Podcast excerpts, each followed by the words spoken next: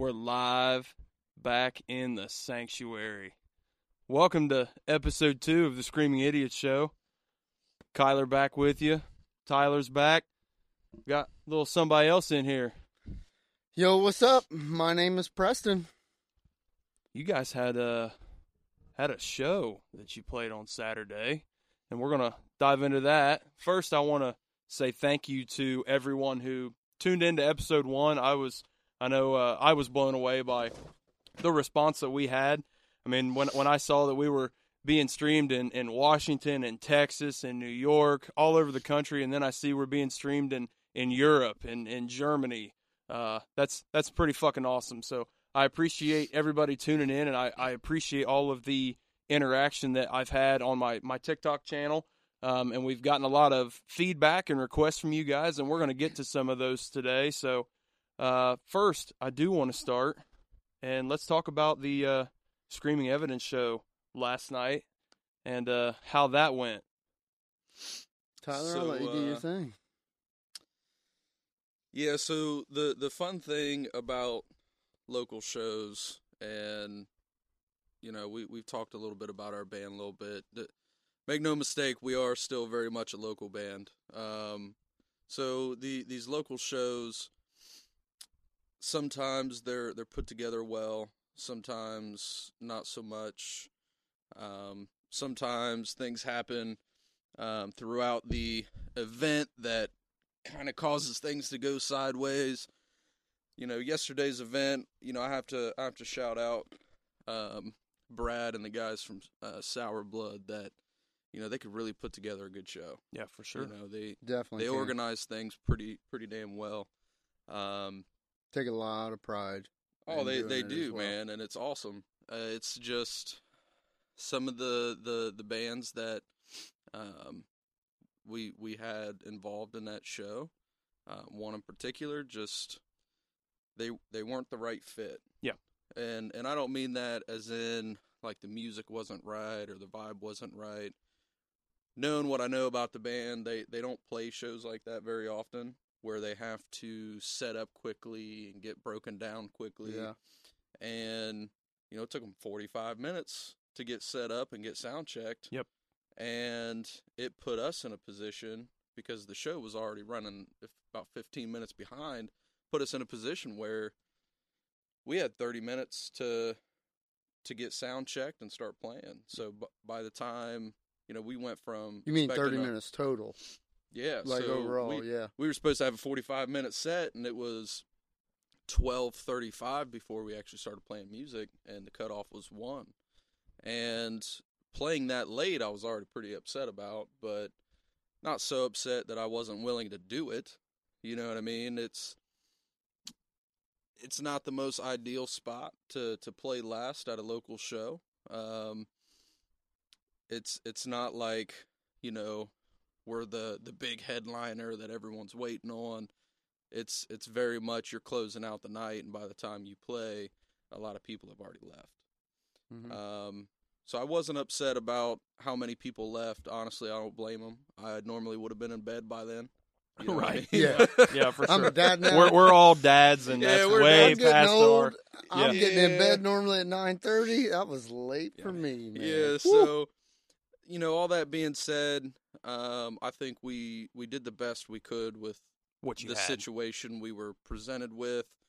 Honestly, we've been presented with with much worse situations, Yeah. and Yep. I got some stories. Preston, you've heard a few, Way before I was with the band, but I've heard them.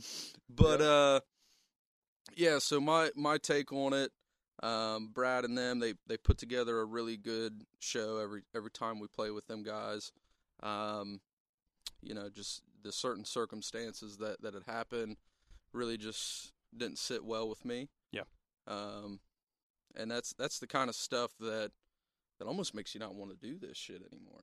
Yeah. You know, it makes you weary about about setting up these kind of shows and you know, that's honestly part of part of what's been killing my motivation to do much with with the band for the last couple of years. Sure.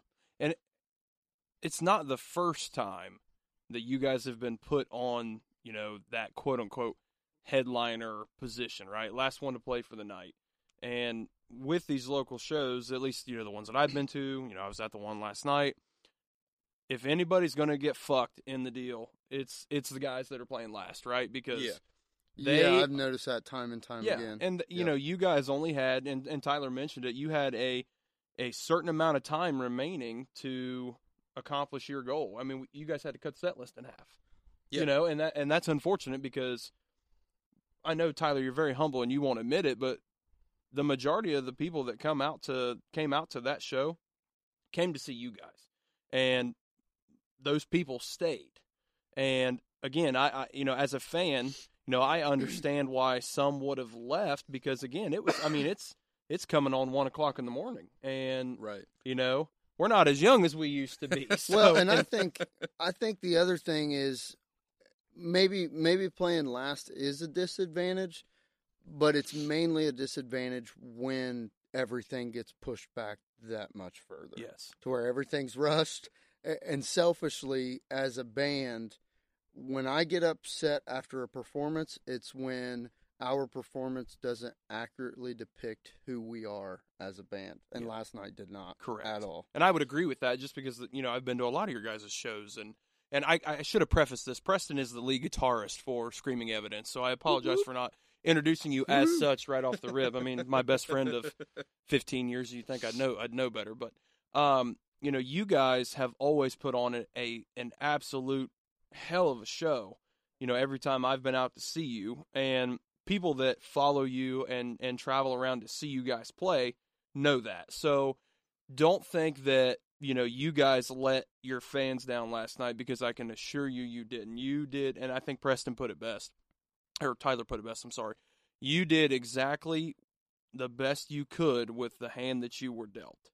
Um, and you know, I know there's some local, uh, I'm sorry, some you know smaller up and coming bands that listen to this podcast.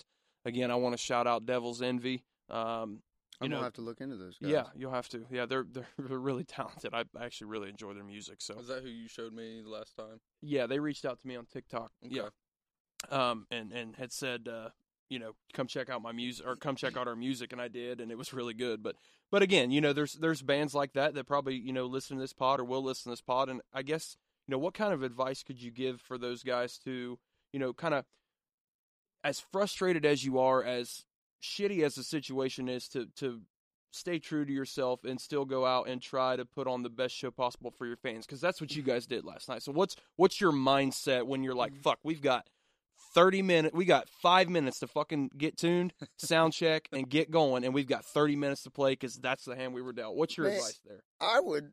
Do you want to go or? Well, I, I have a lot that I could say, um, but I, I'd really like to, to hear your take first. So, I don't know that I'll be able to put it into words best, but I mean, this is what I love doing. I've loved playing music and listening to music ever since, well, hell, I don't know. I mean, I started playing music in eighth grade, but just being able to get out and play somewhere, I mean, that's a privilege in itself. So, at the end of the day, you got to take a step back and be thankful that we were able to even get together and play, regardless of the circumstances. So, as dumb as it sounds, like I don't know that we go into it to do it for the fans, but I'm appreciative that people want to follow along because we do it for us. Mhm. We don't do it for anybody. I mean, we do it because it's what we like. Yeah, to it's do. not like you're doing it for a living. You're doing it cuz you love to do it. yeah. Right.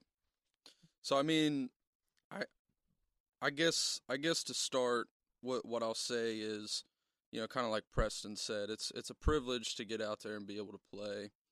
And I've been playing live music with with this band for 12 years. You know, I was I was doing this at 16 years old, going to venues that I I really wasn't allowed to be in. right. they would look they would put they would put like you know when you're like 18 unable to drink they put like Put x's X on, on your hands hand. and stuff Yep. you know they gave me like x's and wristbands and was like no you're not Don't allowed let to this leave fucker drink. you're not allowed to leave the building until it's until you're you're leaving for good and i'm like but like cigarettes are smoked outside not in here. They're like, that sucks to be you. I'm like, fuck. All right. but um, you know, I used to do a lot of dumb shit just just in the name of being able to play, whether it was for practice, whether it was for a show, and and you've got a little taste of of some of the the silly shows that that we'll play just for the sake of being able to get out there Get and out play. there and play. Exactly. So there is that mindset piece, you know, when you're frustrated and and things kind of suck, you know, just appreciate that you have the ability to get out there and and do this thing that you love to do. And Yeah, because when you're when you're playing these local small shows, a lot of the time they're going to be a shit show, and it's what you make of them. Yeah, it really is, it, and that's okay. Not saying that last night was by any means. I'm not. That's Right. not it at all. But it was But there's less a other- good than ideal. that it's going to be Yeah. a shit show. If it ends up being great, then that's super awesome. Yeah, it's that's, not every show is going to be the Barnyard Bash. yeah, not Yeah. every show is going to be louder than life. No. right You know what I mean? Right. But you know this this is what I will say at our level, at least. yeah, yeah, yeah. Ozzfest '99 and yeah, So what I'll say um, to any any local artists out there that's you know kind of frustrated with the type of shows and stuff that they're dealing with, it's and part of it. it's it's part of it. But but one thing I will I will throw out there that is probably the main reason that Screaming Evidence still has fans that comes around and will. I mean, look, we live an hour away from Columbus, an hour away from Dayton, Ohio, an hour away from Cincinnati, Ohio, and that's where all the good Middle shows of are. nowhere. And so, any show, most of the shows that we play, we we're asking our fans to drive an Yeah. hour, hour and twenty It's minutes, a huge ask. and you know we're asking a lot of our fans. What I'll tell you guys out there is take care of your fans, absolutely. and Yep. and to kind of put some uh, context around that, you know, I've had interactions with promoters that'll ask us to come out and you know sell a bunch of tickets for like 20 25 bucks a piece and they're like you're going to get a 20 minute set list we're going to have 10 minute rotations um, things like that and i just i'm like dude fuck you Yeah. because and I've I've told them I'm like, look, I got fans driving an hour, hour and twenty minutes to see me, Mm-hmm. to see my band. They're not here to see all these other bands that they don't know. If they like those bands, that's amazing. It's a that's bonus great. for sure. It's a bonus. Yeah, But these our fans are coming to see us, and our fans are actually pretty good. They tend to stick around, and listen to other bands, and, and try to support the the other local artists. Um, but that's because we take care of them, and and yeah, because we take care of them, they do what we ask them to do. And what I mean by that is we don't ask them to come to shows that aren't worth coming to. Nope. Yeah, and you know, from a fan perspective, and you guys personally, to me, take better care of your fans. And, and Sourblood's another band that I think does really well of this. I agree. Take such good care of your fans that somebody like me. Now, again, I'm probably a little biased. I'm probably not the right person to ask because you're you guys are my best friends. So I am more than willing to travel, however far it is, to go see a show. And I would venture to say that the majority of Screaming Evidence fans are also willing to do such. Mhm. And that's because of how you guys treat us as fans at shows, you know, how you treat fans on social media, in the public, whatever it might be. You're very engaging, you're very honest, you're very open.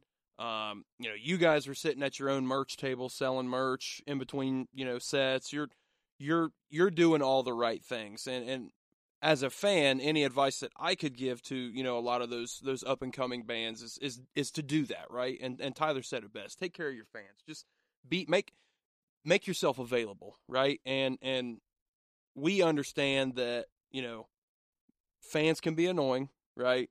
They can be. and but you know, Preston, you've got a little girl last night wanting to take her picture with you because she loves your music and what you do. I mean, how Yeah. fucking cool is that, dude? it's pretty neat, man. So eh, shit like that to me would be the coolest thing in the world and I as another fan just love seeing that because I remember being that little kid and being obsessed with with certain bands and I didn't have that opportunity to do things like that. So, you know, take care of take care of your fans and and be courteous and and just remember to have some patience, I think is the the message. Yeah, so I guess I guess another thing, um, you know, on on the On the idea of giving giving some advice to to local artists out there, up and coming artists, um, you you hear the terms uh, support your local musicians a lot. Yeah. And Preston, I've had this conversation with you. We've had this conversation a bunch. where it's fuck you, dude. Don't you're not entitled to shit because you're a local band. Yep. And there's a lot of bands that that's that's all they got. They're like, "We're a local band, so you should come support us." And it's like, okay, I can spend ten bucks to get in and and come see you you play, or I can spend twenty bucks and go see fucking Norma Jean play. Which one is worth my time? Yeah. Yeah. What value do you provide me? Yeah. Am am I going just to support a friend or support someone that I happen to live in the same town as?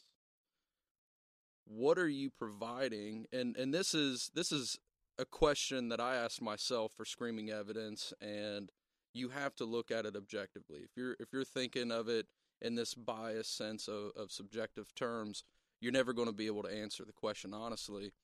And if you if you ask yourself this question objectively, and you look and you, you at your own band and you say, what value do we provide our fans Yep. for their time? Our fans are maneuvering work schedules to come see us. They are. Maneuvering are their kids' schedules. yeah, they're they're sending kids to babysitters. They're driving X amount of time. Some of some of the shows that we've played, our fans have had to get fucking hotel rooms Yeah. to Yep. be able to stay up where they're going to be because we're playing late and we're an hour away from home, and it just makes more sense to do that. And they're also showing up early early for other bands. yeah, and they're which- they're they're they're doing what we asked them to do. We asked them to to help support the show, not just Yes. us. Yep. And so if you're not asking yourself as a local artist, a local band, what do we what value do we actually provide our fans for their time? Then you're never going to get out of doing silly shows, shitty shows, and you're never Yep. going to you're going to have a few shows when you first get started where you have like your friends and your family that come and they're going to be excited to see you play but after they see you play a couple of times they're not going to want to come back. They're not going to want to come to the next show because they've already seen what you got and what you got isn't something that's worth their time. And so it comes down to focusing on your music honing in your craft. You know if you're going up there and you're slopping through your set not a great not a great experience for your Yeah. fan. You know especially if you have the stuff recorded and they hear what it's actually supposed to sound like and you get up there and fumble fuck the whole thing Yeah. it's not a great experience for the fan Well, and that's where I felt so crappy at the end of last night, where it was once again that did not accurately depict who we are as a band. Yep. You had people wait hours upon hours to watch us, and it just felt ugh, by the end of it, and that's where I was upset. And you and you know you guys were mentally, emotionally, and physically exhausted for, at that point because of, wow, we're playing an hour and a half past when we were supposed to play, after it was all said and done. And you know if you looked at the you looked at the the show the the show list, the you know you guys were supposed Mhm. to play at eleven. no we, we was No, supposed it was to play 12. at midnight It was Was 12. it midnight? Okay. Yeah, So, we were but you still to be went on on, stage starting music at, at midnight and yeah. you were on stage starting at twelve 12:45. forty-five. I'm pretty sure. And no, no Yeah. it would have been twelve 12:35. Yeah, twelve thirty-five.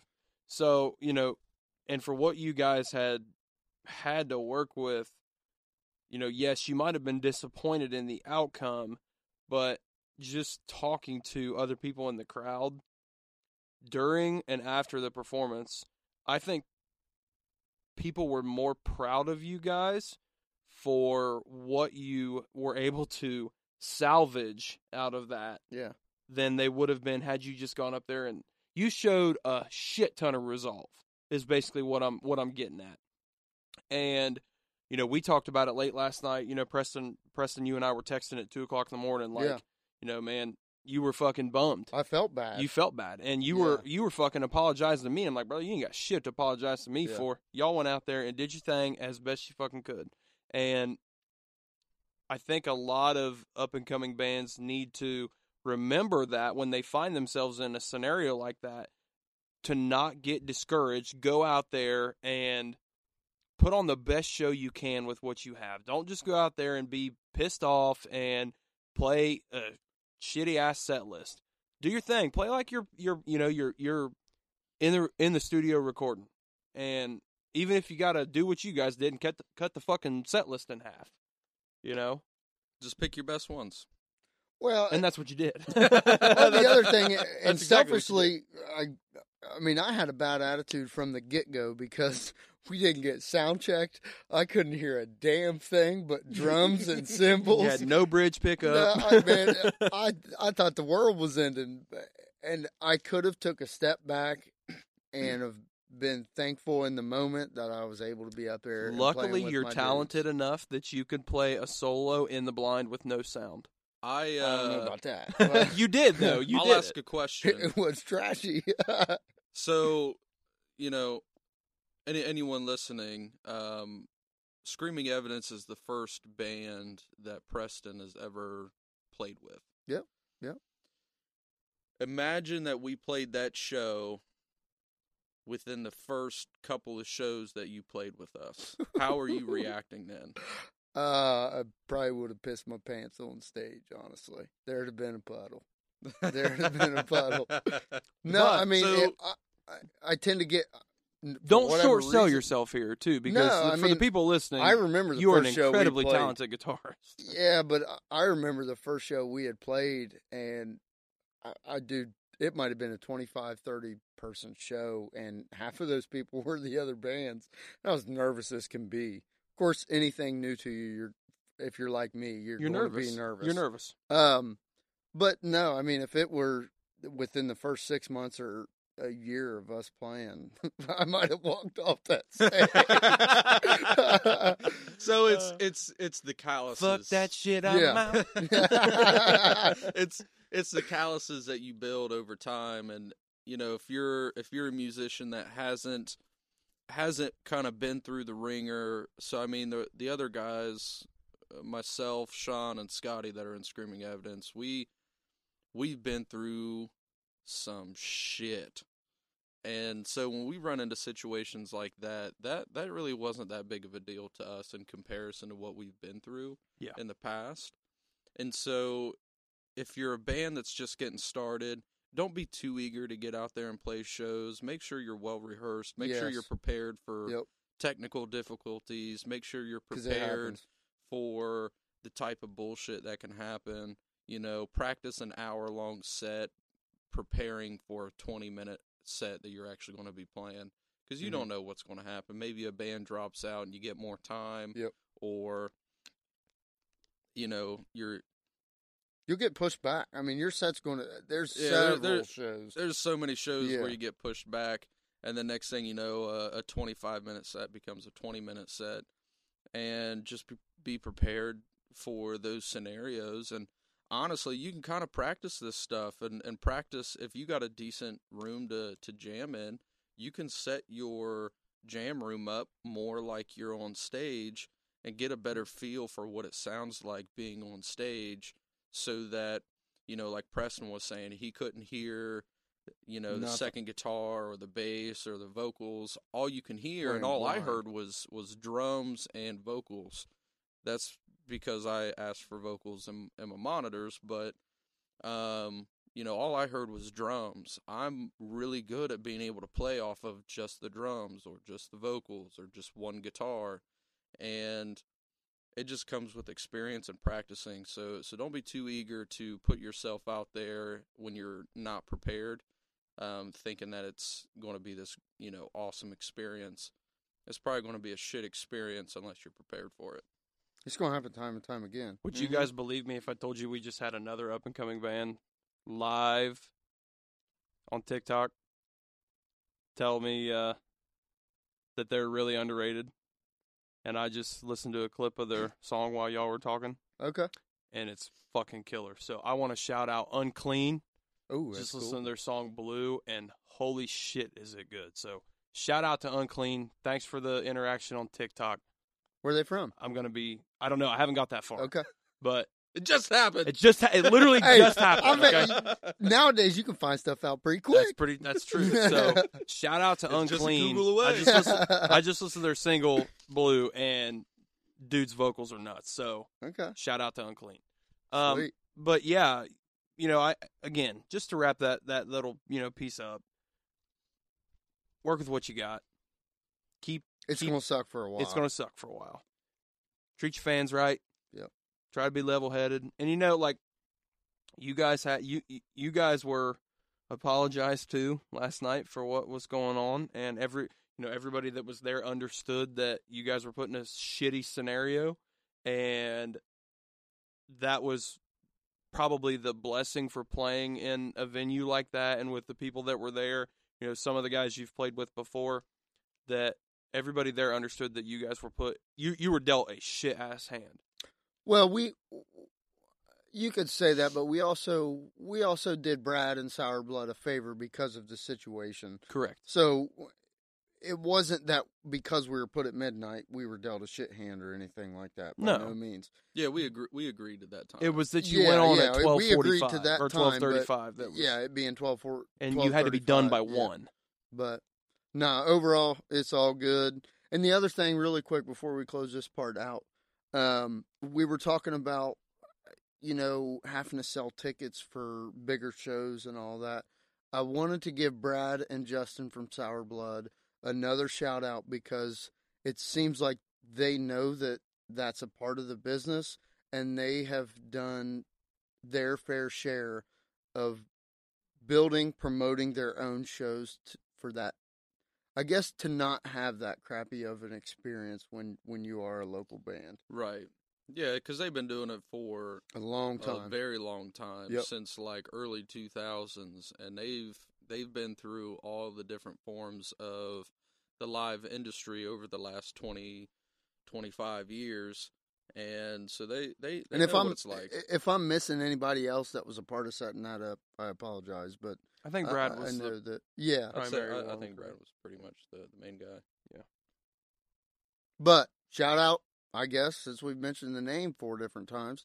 Sour if Blood. anybody's into metalcore, check out Sour Blood. Those dudes are sweet. and dudes are sweet. I mentioned it in the last episode. Please go check out Screaming Evidence. If you guys are into a, a great combination of hard rock, heavy metal music, please go check them out. You can find them anywhere. They're we, out there. we got some soft stuff too You, yeah, you got some some uh we get Stuff pretty. you can cry to. yeah, we get, stuff we get pretty once to. in a while Absolutely. So, um, you guys good on that? We yeah good? yeah Anything? Just want to. I don't want to. I I definitely don't want to leave anything out and make sure that you guys got got out what you wanted to say before we get onto the the the happy shit. Y'all ready for the happy shit? Okay, so we did what we did last week, and we actually started the show off with this. Was we basically ran Avenged Sevenfold through the fucking mud for read through the fire because that song nobody is listening to it. So. Nobody is listening to that motherfucker. They named it perfectly. I'll give Oh them that. They my named it perfectly. So, man, that's two episodes we ran Avenged Sevenfold through the fucking mud. So, we were asked to I talk think this whole show should be about running that running through mud. running that song through That the fucking mud. bad. Run through the mud. yeah. God, the people are going to quit listening because I'm doing that. So, we're going to quit that shit. So, I was asked, I was sent a DM, excuse me, um, on TikTok about uh, Falling in Reverse's new song called Watch the World Burn.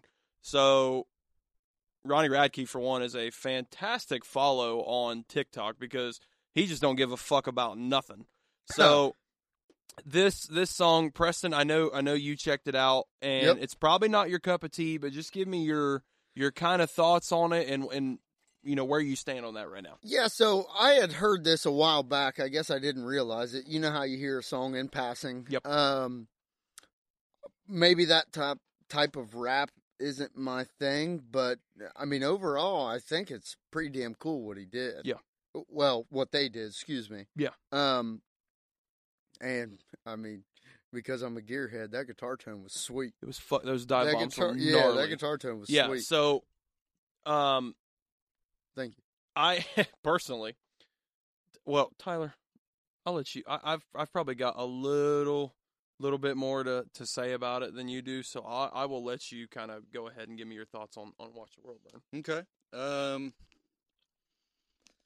So I hadn't heard the song before today. Listened to it a few times. What what I'll say is I, I've never really listened to Falling in Reverse much. Um, in the past. Um, with this, Which how did we not?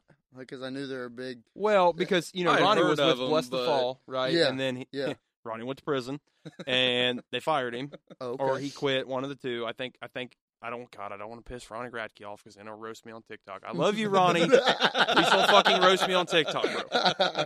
He's gonna So, kill you. he is. So You're he he he he Yeah. he gets out of prison, and then which was a fucked up deal when he went to prison. It was it was pretty shitty because he yeah I don't. Anyway, I'm not going to go down that road, but I don't think free Ronnie, free my dude Ronnie. So, and then he comes out and he starts falling in reverse. So, he was known for being with Blessthefall first, but so go ahead, Tyler. Yeah, so I guess with the the whole style of the song, I I've listened to stuff in the past that was very much like rap and rock or hip hop and rock. I'm a I'm a big nu metal Time out. fan. Time out. My dumbass just said that he was with Blessthefall, and he was 100% not with Blessthefall. he was with Falling in Reverse, and I, I, I knew when it came out of my mouth. I'm like, now wait a minute, Something's wrong. that's wrong. No, he was sorry. That's that's my fault. He was definitely not with Blessthefall. He was with Escape the Fate. So sorry about that.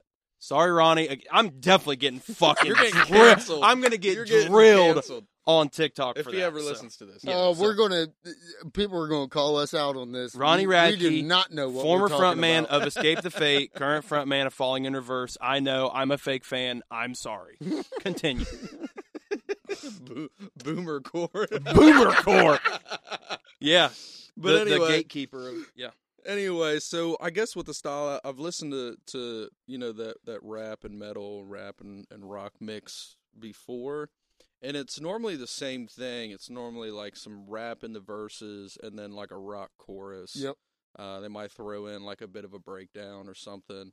But uh, what what I found interesting about this song is they split it up completely different. Yep. They started it off like the first half was just straight rap with some guitars, which tones were pretty nice. Yeah. yeah, tones were great. Yeah, tones were good. But I need to um, find out what that guitar tone was from. it was pretty sweet. but uh, you know, halfway through the song, they they transitioned really well into this more rock and metal style, and I really appreciated that. I just can't say that I love the the song or the style. Part of it may have been that I really didn't get a chance to really listen to what the lyrics were saying. You know, I'm like cooking and stuff while I'm listening to this. As Whipping know, in the dad, kitchen. dad life. But uh I guess if I was able to listen to the lyrics a little better, understand what the message is, you know, kind of like we talked about last episode. If you watch the music video, you'd get the message. Well, see, that's that's where because funny enough, the way I go to bed every night, I put my headphones on, click it into the laptop, I watch YouTube, and don't some, forget your huggle. You well, gotta I, have a I do huggle. wear a huggle. Gotta have a huggle. If y'all don't wear a huggle to bed, hey, you can wear you have a huggle wife that keeps the house really cold, a huggle will save your life. I Yeah. swear to God. Anyways, so normally I watch a YouTube video or or twelve before I go to bed.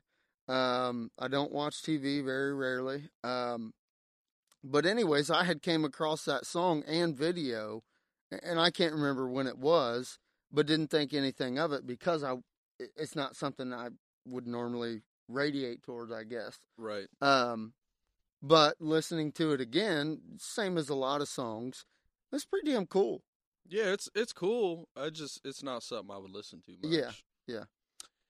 Yeah, so first off, again, I cannot fucking believe that I sat here and said that Ronnie Radke was in Blessthefall. You remember you talking about pissing your pants? Like, I just want to crawl in a fucking mm-hmm. hole, man.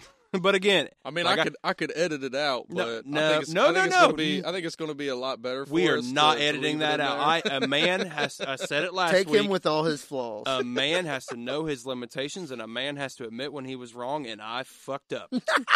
so, again with my deepest apologies for being a fake fan. I I actually really like this song. So, you know, he starts with this fucking, you know, it's it's a cool little rap. You know, he's hitting some bars, rapping, and then he goes into like Eminem rap god mode, and he's like rapping Yeah, really fucking fast. cool. And I actually was like, what you know, like on on iTunes or Apple Music, whatever, you can watch the lyrics and you can like look at the lyrics and shit. And I was watching it, and he's fucking spitting, and I'm like, okay, okay. And then he breaks into that fucking like almost like a like a choir, like I can't control the monsters in it, like that yeah, part. yeah. I'm like, okay, and then it goes in that real, real Yep. upbeat fucking rock feel, and then it goes like it goes from rap to rock to metalcore to fucking death metal. yep. Like it's Yeah. like this constant like build up progression. It's a build up. Well, when and- he's when he says "Watch the world burn" and and the music video, that fucking Catholic priest just bursts into flames, and it's like th- that. There's fucking dive bombs with that killer ass tone, and I'm like, oh fuck, I'm Yeah. losing my shit. and And then the the outro for the song is like straight up guttural growls, like fucking like a real heavy metalcore death metal vibe. And I just I thought it was brilliant the way the song was constructed. Again, it's not it, it- it's not something that I'm going to listen to every day, but I thought the song itself was brilliant. Yeah, and I, I guess what I was going to say because uh, we talk music what three, four times a week together in a group chat. Mm-hmm. What I'm sick of, even being the biggest metalcore fan that there is, to me, and I could be wrong, but I know we've had this conversation. Everything sounding sludgy, muddy, and the same as Yes. of late. I'm very appreciative that that was not It wasn't. No, it was It was completely not different. that. Yeah. And I- I appreciate people trying to break out of that mold Yes. nowadays. Do something different. because we need something different, or Yep. at least I do right now. Or Yep. I need Polaris to come out with a new album. yeah. Shout out Polaris. Shout out Polaris, please. Yep. Everybody that follows me on TikTok knows they're my number one. So Uh, nobody touches them. I don't care ain't what you have to say. Nobody. what did I say? them. If it ain't Polaris, it's dog shit. So, um, but yeah, so that I mean, overall, I think it's a brilliant song. I think it's it is very unique, and and again, this is not the first time that Falling in Reverse has done that. You know that Ronnie Radke has done this kind of rap metal thing. It's it's not the first at all, but the way that that song progresses from it goes through four or five different fucking genres in one song, and the music video is incredible, and the the production's great. The guitar tone is killer it's a really cool song, and I, I, really like it. So I hope that whoever uh, sent in that request is uh, they didn't want me to mention their username on here, so I won't do it. But um, I hope that that satisfies your. your... They don't want to get canceled. Yeah, either. they don't wanna so another Wait, is it is it pronounced Polaris? I think it is. Polaris. Yeah, I mean, that's how they sure- pronounce it. Yeah. Polaris. Yeah. I, I I'm gonna keep calling it Polaris. Just So- search, just search the four wheeler. I promise they'll change your life. oh shit, that's funny. So we have another TikTok request from Janet. She is at Colts Unlimited fan underscore. they gonna get CJ? She wants. Uh, I mean, Wrong podcast. I would be all right if CJ went to the Colts. But We're gonna start a sports podcast as well. Heads Yes, up, y'all. Heads up, yeah. So, I will not be part of that. Janet wants to know what our take on Limp Bizkit is, and not, not just Limp Bizkit in general. So, Preston, I'll I'll let you I'll let you go first again, bro. All right. So all right. I have loved Limp Bizkit since the day I heard of them when I was a very young kid. Um, was originally into hip hop when I was a kid. Um, this motherfucker used to wear an Allen Iverson oh, jersey. This, shit. this gentleman is white, so let me just go ahead and throw that out first. Now I'm a metalhead. He used to wear white Air Force Ones and Allen Iverson jersey and some like fucking buckle jeans or some shit to school every day. No, it was G Unit jeans. G Unit jeans. Cent was my guy. Go ahead. hey, we all go through phases, as Dude, we I painted my fingernails black for a period of time. So we I all go. Go through ahead. phases. No, so I grew up. Um, very influential part in my life when it comes to music was my dad. Reason being, and I don't want to give a big story, but dad was into everything. Um, growing up, and I'm sure a lot of people can say this, they thought their dad was the coolest person on earth. Yeah. Oh, Right. Me, t- me too, man. I get it. But the biggest thing was his influence on me when it come to music. My Mm-hmm. dad was into hip hop. He was into R and B. He was into metal. He was into hair metal. Um, he was into nu metal. I was a big nu metal fan. Um, so when I just remember being a kid and hearing Limp Bizkit, and because I was into hip hop, played sports, and if you're familiar with basketball at the time, early 2000s, hip hop and basketball still are, but really was tied to It was complete. I mean, because of Allen Iverson. But Yeah. yeah. Go ahead. It, it was at the hip. Um, and to me, just the way Limp Bizkit put it all together with the heavier stuff and what they did, um, I loved it. You know, Limp Bizkit, Linkin Park, a lot of that stuff. But uh, have old, and I know there's a bunch of shit talk out there about Limp Bizkit. I guess me and Tyler have had these conversations as to why.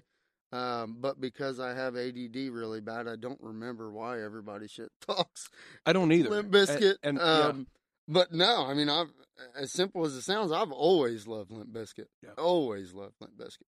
Well, well, people talk shit about Limp Bizkit because of Fred Durst. well, And I know Jesse being, James doesn't like him. again, What's for the fifth time. Reason being, I mean, from from what I've heard um, and what I've kind of seen through documentaries and stuff, the dude's kind of a fucking douchebag. okay, But I mean, if you think about it, like it was it it was almost like ICP. You know, you you knew who who the fucking Juggalo is, Yeah. and and so. You, you see people that dress Car up full like of fat chicks. That song changed my life. So Fuck you know, hey, I seen them with POD and somebody else, but it was one hell of a show a long oh, time Oh, ago. man. But yeah, you got you got Fred Durst just had a style of his own, you know, with it with his own fashion and all that kind of stuff. And it was very much like I don't know that you know, vanilla ice kind of feel. You know, dude who's white as shit dressing up like He's not. like he's not. Yeah.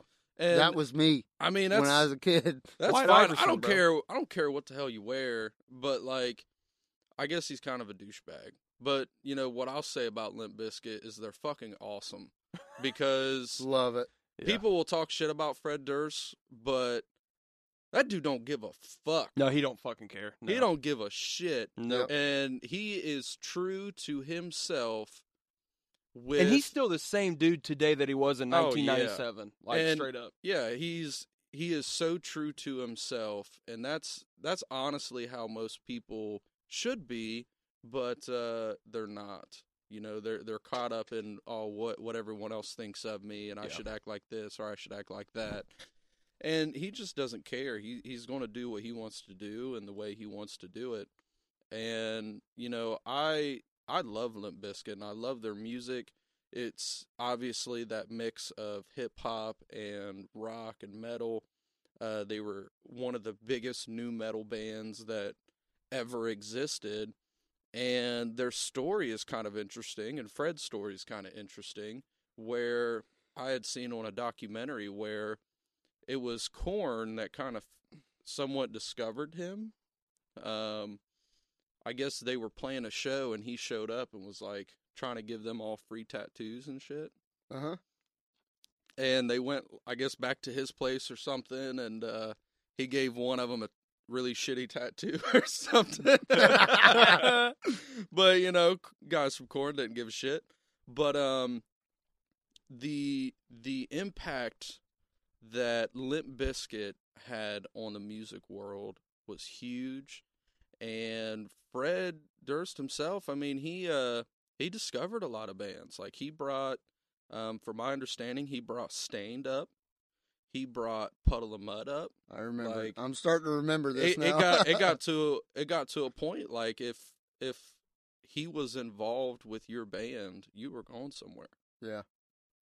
Like that that's that's the impact that he had at that time. And I mean yeah, I guess, I guess with Limp Bizkit, their their style was awesome. They didn't give a fuck. Uh, they don't care if you like them or not. Dad Vibes was a jam, and fuck everybody Well, the- that says otherwise. What I just found out the other day, and I can't remember where or how, um, they were one of the first bands at the time. Well, not the first bands. You said one of. Yeah, but like they were using seven strings on their heavier stuff, and I had no clue.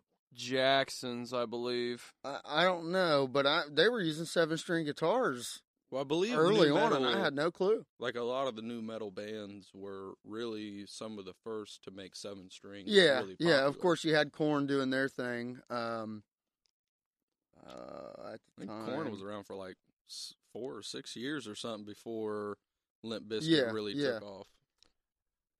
Yeah, so I guess my take on Limp Bizkit is is not much different than than than your guys's. You know, in the same vein of what you said, Tyler is, you know, and I, I said it last week. I'm always trying to break the mold, right?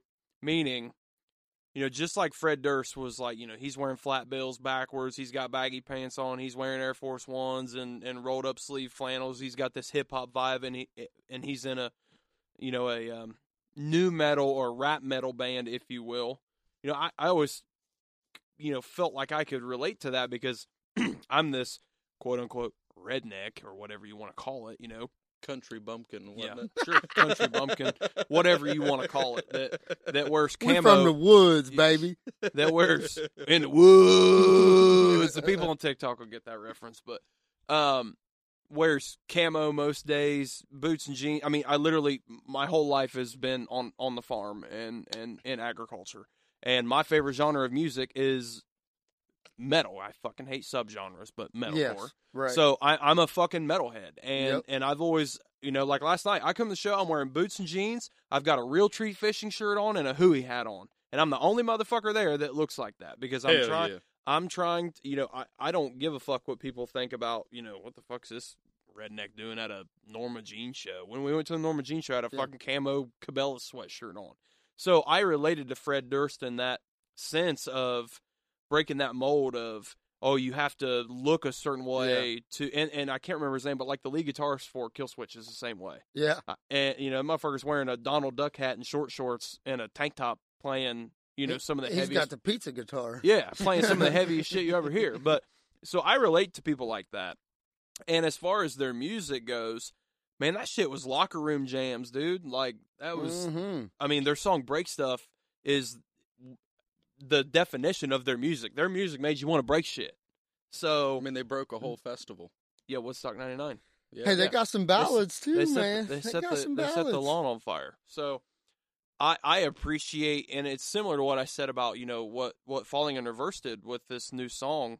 Um it's different and it's and I appreciate the the balls it takes to branch out and do something different because you know, Limp Bizkit was very similar somewhat similar, I guess, to the Beastie Boys, right? Who were really big in the '80s, and they were in that rap rock Yeah. kind of vein Yep. where it's it's party music. We got guitars, but we're rapping. We're bad boys. We're we're white bad boys. It's, It's like it's- the best party music there was. for dude. sure. So and that and, and punk rock. yeah. So and and that that is kind of what Limp Bizkit wanted to do, and I appreciate the shit out of them for doing it and doing it at such a successful level and being as popular as they are. Fuck, they just put out a new album. They're still going. Yep. So, Janet, to answer your question, I think we're all pretty big Limp Bizkit fans. Yeah. Yeah. and anybody that's talking shit about them, I can assure you they do not give a fuck. Yeah, Yep. and and if you are talking shit about them, you know, speaking of that, you know, Woodstock '99, Woodstock was like the biggest music festival there was at that time, and to be single-handedly blamed for the atrocities that happened at that fucking That's pretty festival. fucking dope. That's metal as That's fuck. metal as fuck. I mean, that is What metal band has ever Yep. accomplished such a feat? It's metal as fuck. I you can't talk shit about them. No, I mean You can't. You, you can, but I promise you, it falls on deaf ears Cause It does. nobody gives a fuck. So, I I I still have Limp Bizkit on my playlist, and if they come, if Nookie comes on, I'm fucking Yeah. flipping people off when I'm driving. I'm fucking losing I lean my, shit. seat back all the way. Yes, I'm touching the, I'm touching the fucking car seat in the back, and I'm not And you're bobbing. shit. You're bobbing. And just remember, I am five foot, about six and a half, so I can't see over the steering wheel regardless. Yeah. But I do not give a shit, man. Yes. Do not care. So I love Limp Bizkit. Janet, thank you for sending in the request. I appreciate your interaction on on TikTok there. Boys, it's time for our favorite segment. It's time for Ooh. heavy metal hot takes. I love a hot Shit, So- I'm gonna piss somebody off. We're gonna well, I, I'm, I'm gonna we're, we're gonna hold off on pissing people off because we're gonna start off with the one- the one that we, we, we get from from TikTok. So, Um, I posted a, a TikTok today talking about, hey, we're we're doing a, a heavy metal hot take segment, and I wanted to get some some interaction from you guys and some requests, and I got several, and we we kind of narrowed it down to two, and we we ended up agreeing on on one. So this comes from another dude called Josh. And What's up, Josh? And Josh's up? heavy metal hot take is Led Zeppelin and Alice in Chains are the two, and these these are his words, are the two best groups of all time, and it ain't close. So I asked him for some context. I said, "Are you referring to talent? Are you referring to influence?" And he said he's referring to talent. So let's Mm. get your guys' thoughts on Led Zeppelin and Alice in Chains being the two most talented groups in the rock and metal genre. Mm. I can go first on this one if you guys would like. Go first, Okay. man. Yeah, I You're- think so- I'll you're- piggyback. I'll You've been piggyback waiting. off you. You've been I have to been talk waiting. So this. I have been waiting. So, all right, Josh. I'm Of not course, going this is all subjective. It is. It is. You This is. And again, and I've said this on TikTok, and yet it doesn't seem to matter to a lot of people because I'm a boomer core gatekeeper. So, Led Zeppelin, right? In my opinion, you know, when when you think of the '60s, you had the Beatles in the early '60s. You know, merging into as you progress through that decade, you're coming into Pink Floyd, The Who, and then you have Led Zeppelin come along. And in my opinion, Led Zeppelin was completely different than all those bands before. So, while most people consider Black Sabbath the pioneer for heavy metal, I somewhat consider Led Zeppelin the pioneer to them. Jimmy Page is widely considered one of the top, you know, 15, 20, 10, some consider him top 5 greatest guitarist of all time. And he was that. He was incredibly talented, he was incredibly inventive.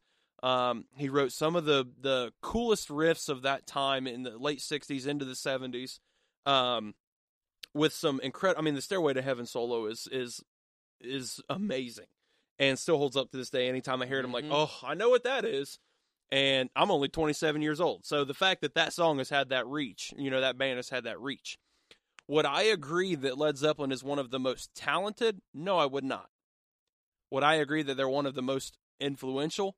Absolutely, fucking lutely, they are, and they are still incredibly popular and not just among you know the folks that were listening to that music as it was being released at that time but to people like me that grew up listening to bands that were influenced by led zeppelin. You know when i was in seventh eighth grade i had all kinds of led zeppelin on my podcast or i'm sorry on my podcast on my playlist. And and i was a big fan of them and i still think that they jam. So you know and they, they're they're well well known for having one of the best drummers of all time in robert bonham um, or sorry, Roger Bonham, um, and their span of influence is incredibly wide. But I do not think that they're one of the most talented of all time when it comes down to it. Because if you listen to what some of the bands do today, yeah, J- insane. Jim- Individual Jim- artists. Jimmy Page is not playing some riffs that some of- that that John Browne from Monuments is playing today. Yeah, yeah. So, but again, that, I mean, I get it. It's a different time. It's a different age. So that's how I feel about Led Zeppelin. Alice in Chains, boy, I'm about to be a cuck so hard because I fucking love Alice in Chains. we all do. We'll preface it with we all do. So, do I feel that Alice in Chains is one of the most talented bands of all time? Yes, I fucking do. And the reason for that is because you basically had two frontmen in that band, right? I mean, the way that Jerry Cantrell and Layne Staley were able to harmonize their vocals and create Mhm, such a I mean, t- these boys are going to nut in their pants. Oh Mm. God, So, Jesus Christ! I'm telling you, the way that they were able to harmonize their vocals and create such a you, you hear a fucking Alice in Chains song, you know exactly I mean, you hear three fucking notes and you know exactly who it is. But you also hear that sludgy guitar tone, and you know exactly who it is too. Friedman, baby. Yep. They are so unique to their genre because they are considered grunge, and a lot of their stuff is heavier in my mind than what typical quote unquote grunge is. Mhm. and Alice in Chains was heavily influenced by Metallica. So they Yep. draw a lot of what they do from that, and that's why you hear you know Jerry has such heavy guitar tones. He's got some really um, scaly solos, um, but their their vocals were just so unique, and they were able to write songs like you know the Rooster about Vietnam War and and just different topics of of discussion in their songs, and to me it was just so different than what a lot of bands were doing at that time. And I said it last week, and I'll say it again. Nirvana's fucking overrated, Yes. and they were extremely popular at that time. And you had Alice in Chains doing the shit that they were doing, and I'm just mind boggled that anyone would consider Nirvana better than than Alice in Chains. So my position, Josh, no, I don't think Led Zeppelin is one of the most talented bands on time uh, of all time. Yes, I think the Alice in Chains is. Okay, so uh, Sorry that was long winded, but when no, no, it's it's it's all good, man. So, I I guess we'll start with Led Zeppelin. So, do I listen to much of their music? No, but I grew up with it. Um, long story short, do I think they're the greatest or one of the the most talented bands of all time? I would say no, but they were certainly the most, you know, one of the most talented bands of their time yeah. and they they really were incredibly influential. I mean, you have a band that was spitting out fucking metal before metal was even a thing. I mean, listening to some of the stuff that they they put out, I'm like, man, if they if they actually had good tones like we have today, back then, I mean, they they would have been ripping this shit. Like this shit would be straight banging all Yeah, it would. day. But you know, the technology was somewhat limited. Distortion on guitars was kind of just becoming a fuzz. thing. it was It like was- more yeah, it was fuzz. more it was fuzz very thing. fuzzy, Yeah. unless you mean- were Jimi Hendrix. I mean, Continue. literally, it's it's like right after you know bands like the Who, where Yeah. dude just decided he wanted his guitar to sound like shit and started scratching his fucking amp up and, and stuff because he and then wanted it to smashed it at sound the end yeah, of the show. Yeah. he wanted it to sound gritty. That's metal as fuck. and so yeah, it's so That's fucking metal metal. as fuck. That's going to be a new segment, by the way. That's metal, Metal as as fuck. fuck. Yeah. But uh, you know they they were doing stuff back then that was that really pioneered the future of Yes. rock and metal, and their songs were r- pretty well written, in my opinion, and um, individually they they were all pr- you know really good good musicians, but as as far as you know comparing them to all time like that's that's a stretch for any any artist or any band to to really speak in terms of all time. And and looking at you know like you said you know comparing them to what's going on today like musicians today have been under a lot of pressure because almost everything's already been done mm-hmm.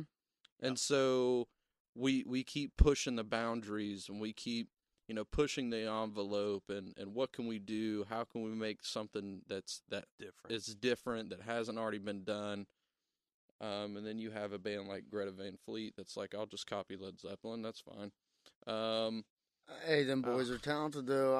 I, I, Don't get me started. Hey. Please don't get me started. I want to punch that, that- little curly head fuck in the mouth. Don't get me started. But um, you know, no, I, I do not agree that they're they're one of the great uh, you know greatest of all times in in terms of talent. Uh, but I agree in, in influence they they were huge.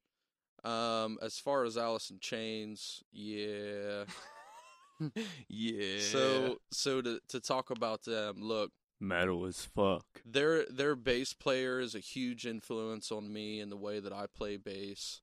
Um, because he's not one of those bass players that just play exactly what the guitar, you know, the bass note of what the guitar The chords are, progression and of just it, kind of yeah. ride one or two notes through the whole song. You literally have him tattooed on your arm. I do. It's Um, about the groove, baby. yeah, it's about the groove, and and that you know he really pulls out the groove of a song, and he pulls out you know really interesting uh, melodies that that go along with the song perfectly.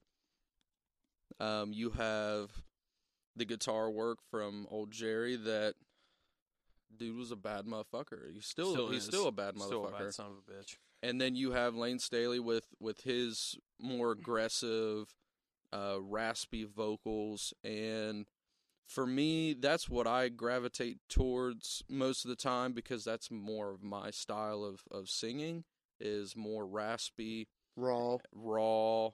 Um, And we talked about that last week. yeah, too. we we did, and then you, as you talked about the harmonies, Oh my god. The just- the harmonies Yeah. are unfucking real, dude. Like it's hard as shit to, you know, have your lead singer singing one thing and you as the backup vocalist singing something singing basically the the same words but with different harmonies because you just automatically want to go with what you're hearing. and it creates this You have to absolutely ignore everything else going around. and and Jerry's playing guitar while he's doing this, and it and it creates this ambience, right? oh, this man, it's their amazing. their vocals, like God, this is going to sound so fucking cringy, but their vocals surround you, like it's just an yeah. It's a enveloping, wall. it's an enveloping wall of Yeah. sound, and it just kind of, it almost feels like you are on a different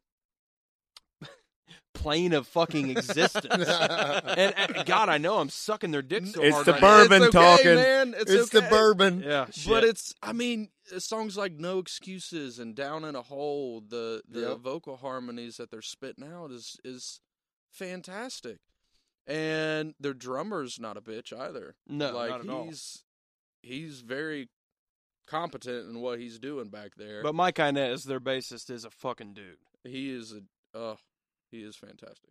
But um with with all that said you know as as we talked about a little bit on the last episode um i'd really pay attention to the song and i i listen very carefully to how songs are put together and how different individual parts come together as a whole and how there's so many different ways to do it to make it interesting and they are absolutely amazing at songwriting. I mean, Yep. there's there's almost no one out there and in all time that writes songs like Alice in Chains did.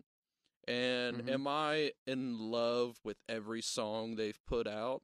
No.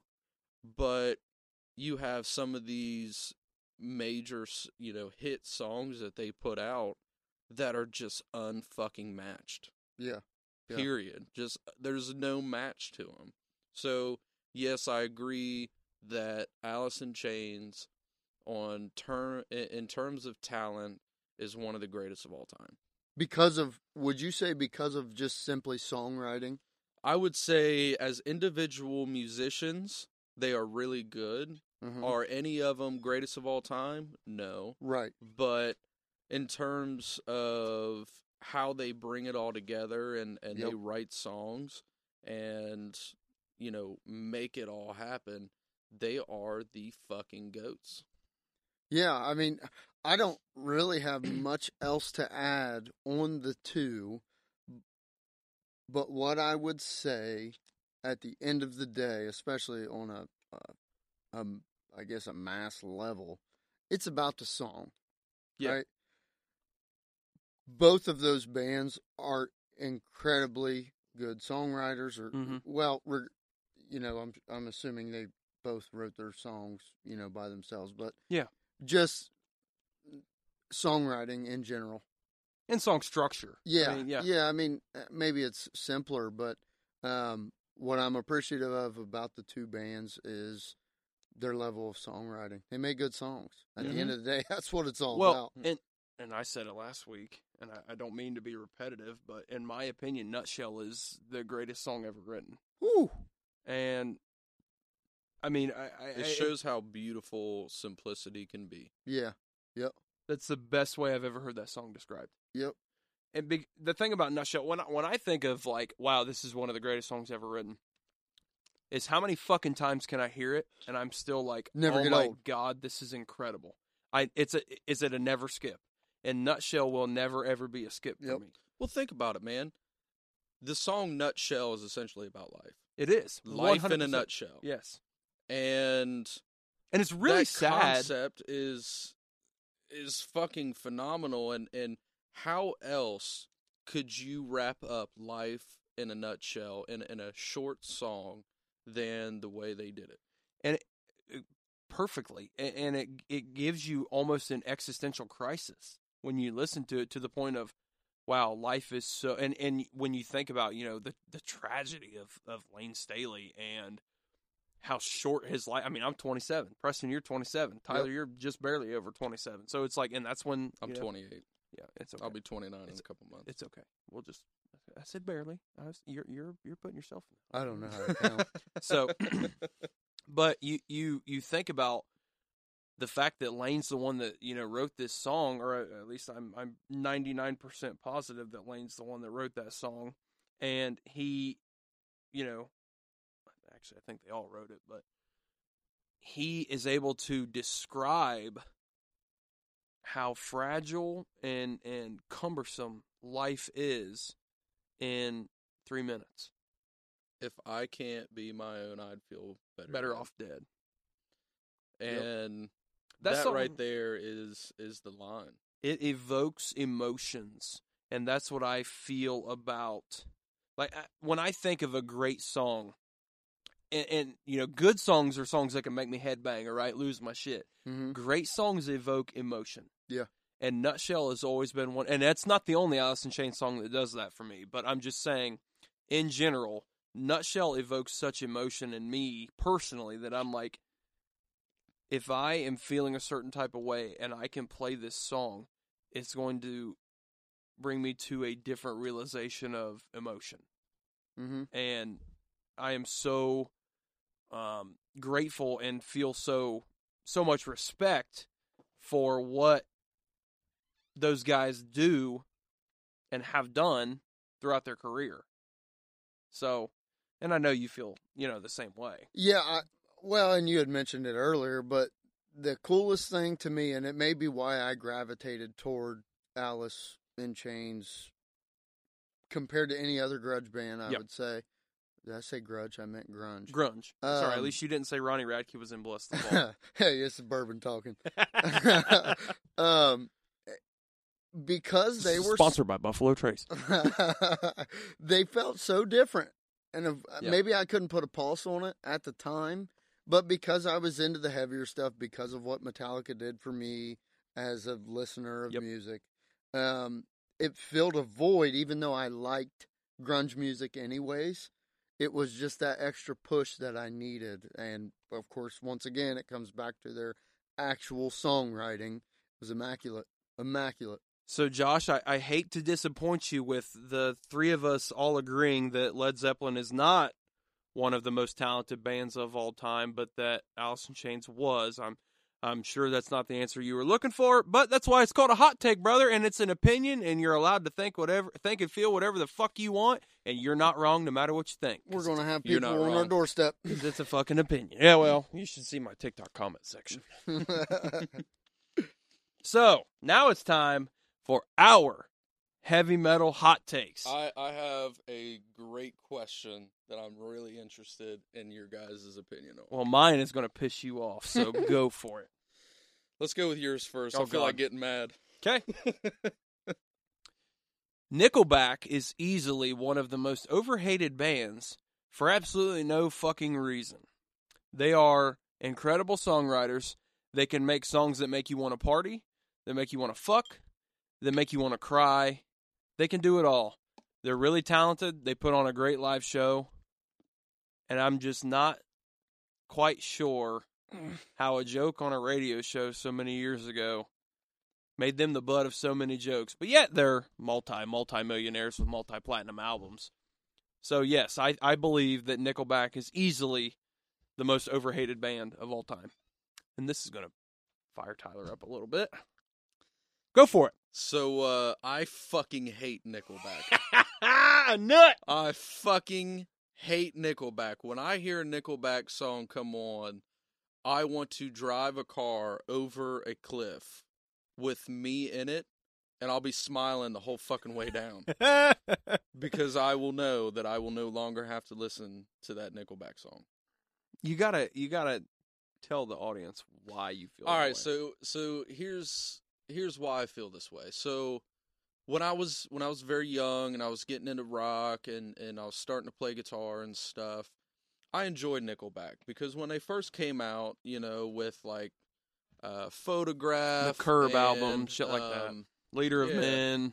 That Yeah. that that that earlier your album friends to trying to think think of some of the other songs that were on it that that were actually really good. But um You're thinking of the road less traveled, I think, is or is it all the wrong Uh, reasons? I I can't I cannot remember. Quick Google search. Make, I Quick- think it's Quick Google search. all the right reasons. Yeah, let me let me see. We don't know what we're talking about. car on the front. Is that the album you're thinking of? Yeah, Far Away, If Yeah. Everyone Cared. Yeah. Was all that saving kinda me on stuff. that So- album? yes. Yeah. So being young and impressionable and you know not being very educated in music, I enjoyed quite a bit of Nickelback. Um, they were easily the biggest rock band on the scene at the time. Correct. and I I really kind of gravitated towards them because at that time I really didn't know where the fuck to go to find better music. Like the only music I got was what was coming from the radio. and Well, back then we couldn't stream, right? Because we're fucking old.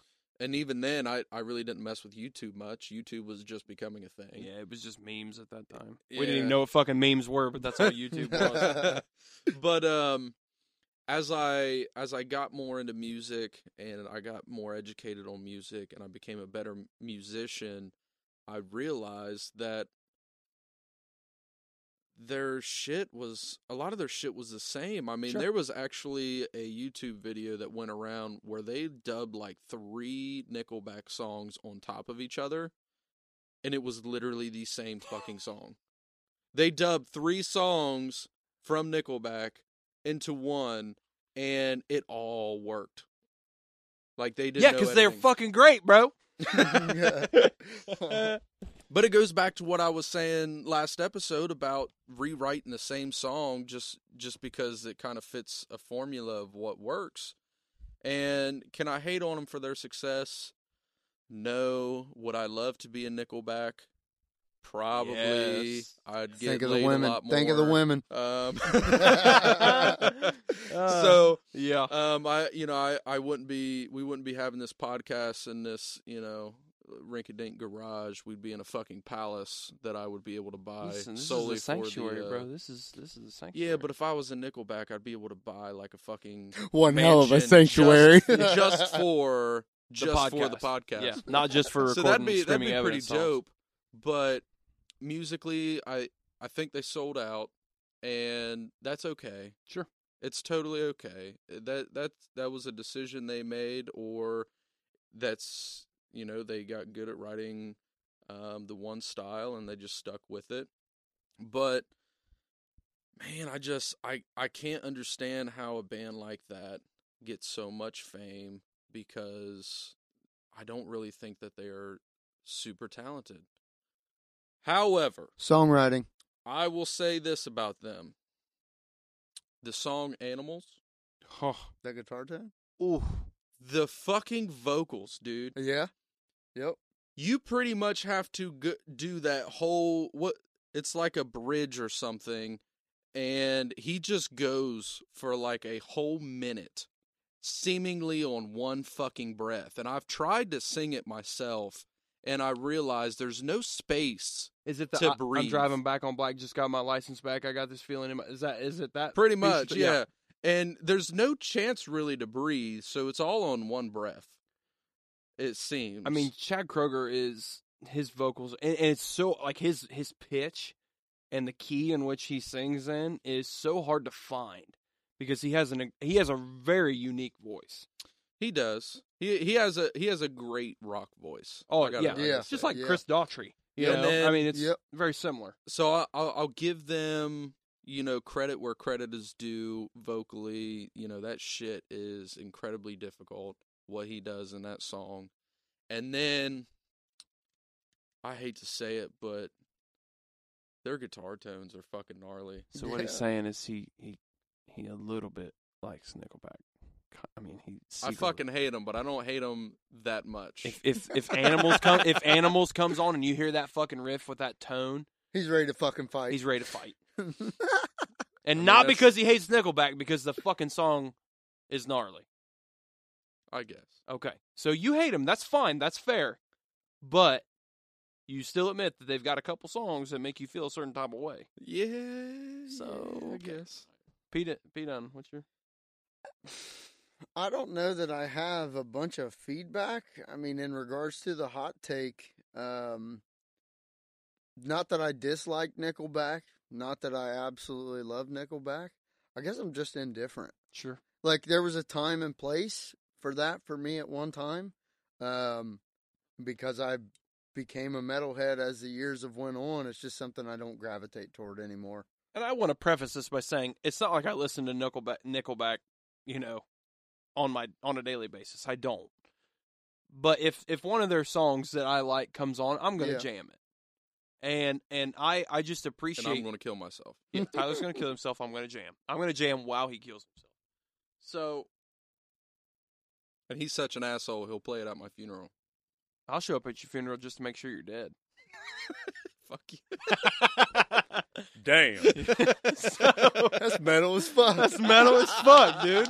what would you expect? So, is Nickelback something I listen to every day? No. Are they unfairly overhated? Yes, they are. Yeah, I agree. So that that was kind of my whole preface or my whole point is that they they're they're overhated for no reason. Yes, you can hate that they There's are a reason. Well, expand on that. I gave you my reasons. They suck. Okay, fair enough.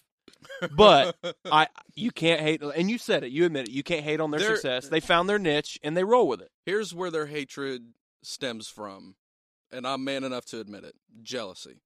It stems from jealousy. Damn straight. I'm jealous that I'm probably a better musician than most of them, but I'll never see that kind of fame. Right. Um, but like, that's cool though. You know, I'll, I'll stick with my local shows where I play at twelve thirty. Where we bitch about a 25 minute set. We only got to play five And fucking they're, songs. they're going to get paid like twenty million to play five songs in a stadium. Yeah. It's it's fine. I, I I'm comfortable with where I'm at in Okay, life. that's fair. Well, what's your you, you said you got something good to talk about. So what's your what's your heavy metal hot take, bro? So my my heavy metal hot take, and I thought of this the other day. I'm really interested in hearing everyone's take on it because I feel like my take on it is is somewhat interesting. How do you feel? How do you feel about love ballads? Are you talking like like love song by Tesla, Every Rose Has Its Thorn, Poison, like that type of shit? Um, Because bro, I'll get down on some hair metal. Look, I cry so every not necessarily hair metal. I'm talking on a very, very broad, very general terms. What is your take On on, love love, ballads? Um. Okay. So I'm gonna approach this from. I'm gonna start with the hair metal angle, right? So there were so many. I mean, every hair metal band had one. So I grew up listening to love ballads, and I always liked them.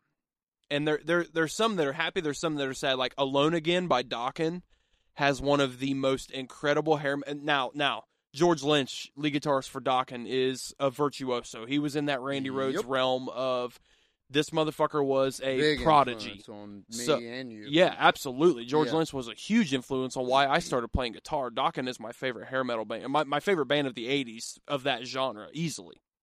So, when the, the song was written and produced well, and it was it was, you know, had a more of a more of a musical message than a lyrical message to me.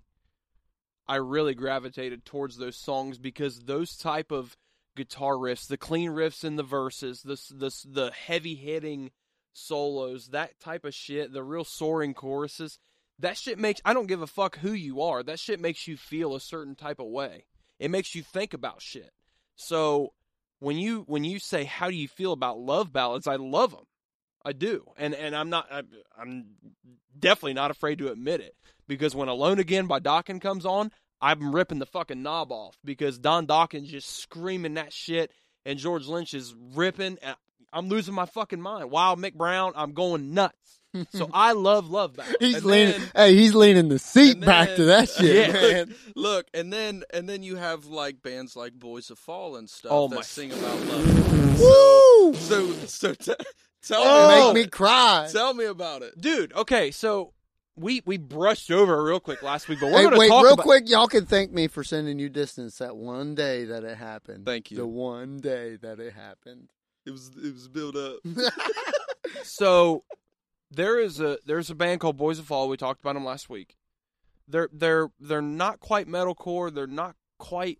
They, I I don't know what they are. They're very unique. If you ever listen to Issues, they're kind of similar to Issues, but without the techno, well, without Shit. the djenty the stuff. djenty style of Yeah. AJ. Yeah, yeah. AJ's kind of the djenty style. But anyways, so Boys of Fall is one of our favorite bands. I think they're Mhm. they're they're Yeah. very big in our group. Um, they have a song called Distance, Mm. and we just went down a rabbit hole, y'all. Yeah, we we did. Ty, and, and Tyler was pretty confident that he was going to send us down one. So I was hoping to keep us under two hours. I Nope. don't know if I'm going to be able to do it. So distance is. Poor time management, just like that show last night. See, this is why we can't get done in under two hours. It's fine. don't get mad at me, okay? Um, We're getting we're getting deep to finish this bitch out. so distance is, in my opinion, one of the most beautiful songs in the sense of the the the whole song is a build up, right?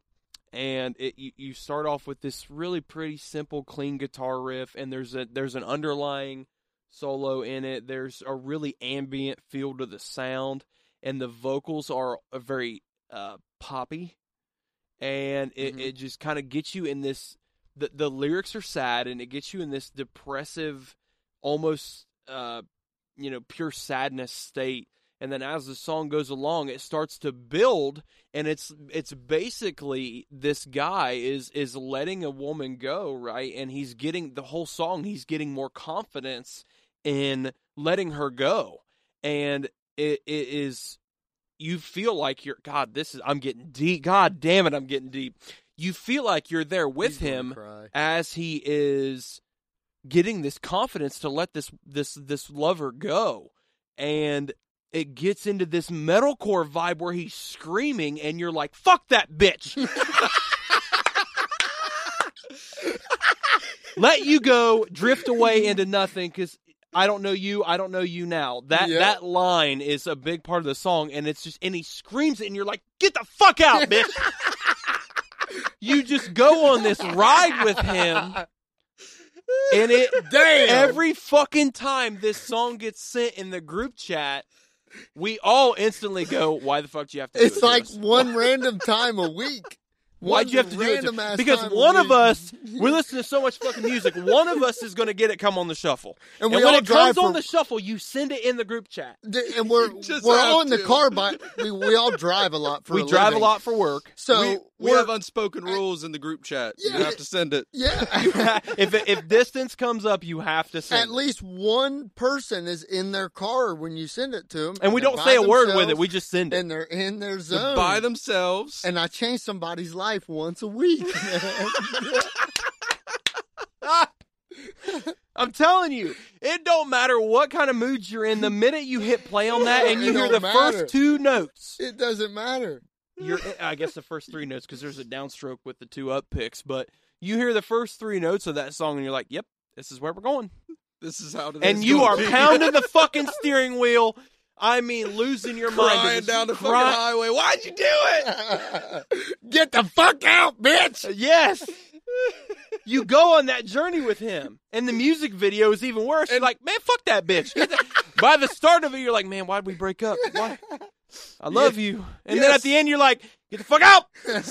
Speaking of which, it's like, yeah, my man's one one of these guys must have must have really, you know, gotten to this song. Now I I can't let him be alone. No, you're It- there with him. They You don't got want them to have distance. Yeah. Shout out, boys of Fall. Shout out, boys. of That's Fall. just metal as All right, fuck. Preston, Preston, tell me what's your what's your take on love ballads? Um, Yeah. Man, I wasn't prepared for any of these hot takes, any of this stuff. So this is all off the cuff. But uh, full disclosure, I showed him the show rundown before we started. so- I told y'all earlier in the show I got ADD and forget stuff real. you quick. remembered you have ADD, bitch. no, so I- I think the reason I had always gravitated toward Love, I guess maybe not my favorite, but always enjoyed them because as a as a nerd, when it comes to playing the guitar, it was the melody. So when I heard whether it was the melody from the vocalist or the melody in the solo, it was what, and even in because I'm once again I've mentioned several times, me and you guys both metalheads, but I still to this day gravitate toward melody, yes. whether it's a melodic solo, melodic vocals, whatever it is. And in regards to love ballads, was there any melodies out there better? No, not at all. Melodies and harmonies, man. Yeah, man. And it, it was, it was something that basically anybody could listen to, right? Yeah. You go back. I mean, you could go back further than the '80s, but just for me and in my personal experience, you know, love ballads for me started in the '80s, and not when I was alive in the '80s because I'm not that fucking old. You just said we were getting old. Yeah, well, somebody called me middle aged on TikTok today, and it's got me feeling self conscious about my receding hairline. I'm a dad now. Give me a break. So, it was something that had a, a very easy um, listen. I'm inventing It was a new very word. listenable. It was very listenable. Yeah, I was gonna say listenability. Oh, Yeah, so I invented. We're a new from word. the sticks. Shout we told y'all. we're from Webster Southern Dictionary. Ohio. We told don't- y'all. we talk funny. So shout, shout out to Webster Dictionary. Shout out Dictionary. Webster. We're gonna we're gonna start a thing there. Absolutely. So they were just so easy to listen to and then when you really listen to it was almost like listening to two different songs, right? Because the way the songs were composed, the lyrics were incredibly important and the way they were sung was very important, but so was the music itself. And whether that was a verse riff, a solo, a certain bass line, whatever it might be, it all had meaning in those love ballads because those bands in the 80s put their all their, you know, all their effort into that song. You know, they wrote a million round and rounds or shout at the devil or whatever it might Still have love been. Ratt. They're my favorite. yeah, Ratt's band. great. But but Yeah. you get what I'm saying. The, there, there's a di- those Yeah. songs are a dime a dozen. Yeah. The love ballads are all unique, whether it's Home Sweet Home, whatever Mhm. whatever one it might be. I don't know that Home Sweet Home's a love ballad, but it's a ballad. Yeah. So they all had their own unique feel. They're all iconic because those bands put their A game into that. And even today, when I listen to some of those songs, I still get that same feeling I got when the first time I heard it when I was 12 years old or 10 years old, whatever it might be. Yep. So, We didn't know shit about love. No. no, didn't know shit about. my- but here's the my thing: dog. didn't know shit about music either, but we still jammed that shit. Yeah, yeah. So that was the point of those songs. So Tyler, that was God. Oh, we're fucking- not we're not to the depths yet. We're going deeper. Okay, all right, I'm ready. Does anybody like a three-hour podcast? I I My wife ain't so. My ass So, hey. to get home. So look, so look, I I wanted to talk about it for a couple of reasons, and you guys have really touched on the one side of it. okay, So Mm. the one Oh, side of it deep. it's like a two two sided coin. Two parter. two two parter. So the the first side of it is the musicality of it. So Kyler, you were talking about how these songs really invoke feeling. And Right. The most influential music, like you said, is music that invokes feeling. And so if you consider the message of a song, and when you are writing a song, you're really trying to take your listener down this emotional journey. Mm-hmm. If you are a good songwriter, that's the way Yep. you're thinking about Yep. it. Yep. How do I carry this person, this listener, through this emotional journey? Because you're not going to feel as much with just lyrics, Mhm. Correct. right? So I can write a song, and it's easy to, uh, for some people, it's very easy to take words and, and create this message with words and really just lay out there what, what they're feeling. Um, for me, it's not easy. For me to put word like my thoughts into words is incredibly difficult. It's something I've always struggled with, and it's really hindered me throughout life Sure. um, in many s- scenarios. And so, when you, as a musician, one of these people that can't really just put it into words, and you're trying to figure out how do I express how I'm feeling and help this person feel the same that I feel. And to do that with sound Mhm. versus words Yep. is something that is so extraordinarily difficult that there is a reason that there are the the few out there as far as composers and songwriters that are really recognized for their songwriting.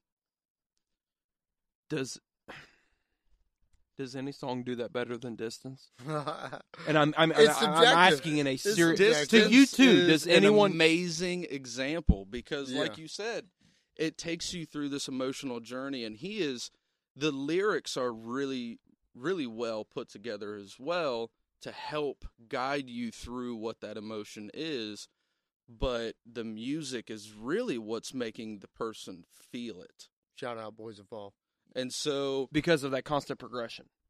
because that constant progression and the melodies that they chose with the rhythms that they chose and all these musical concepts coming together to help invoke that emotion and every song in some way should invoke an emotion but love ballads seem to be the most common one that people relate to because what easier emotion is there to invoke love. than love or the absence thereof?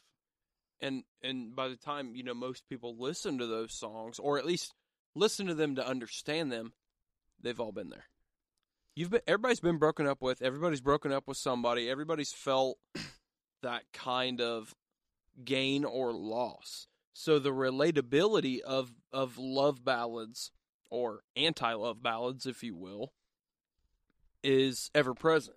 Yep. because we've all felt those emotions. So they they in my opinion resonate in your head almost more than a song that you just think's a great song because you you felt those emotions. You can relate to that song more than you can something that's just a rager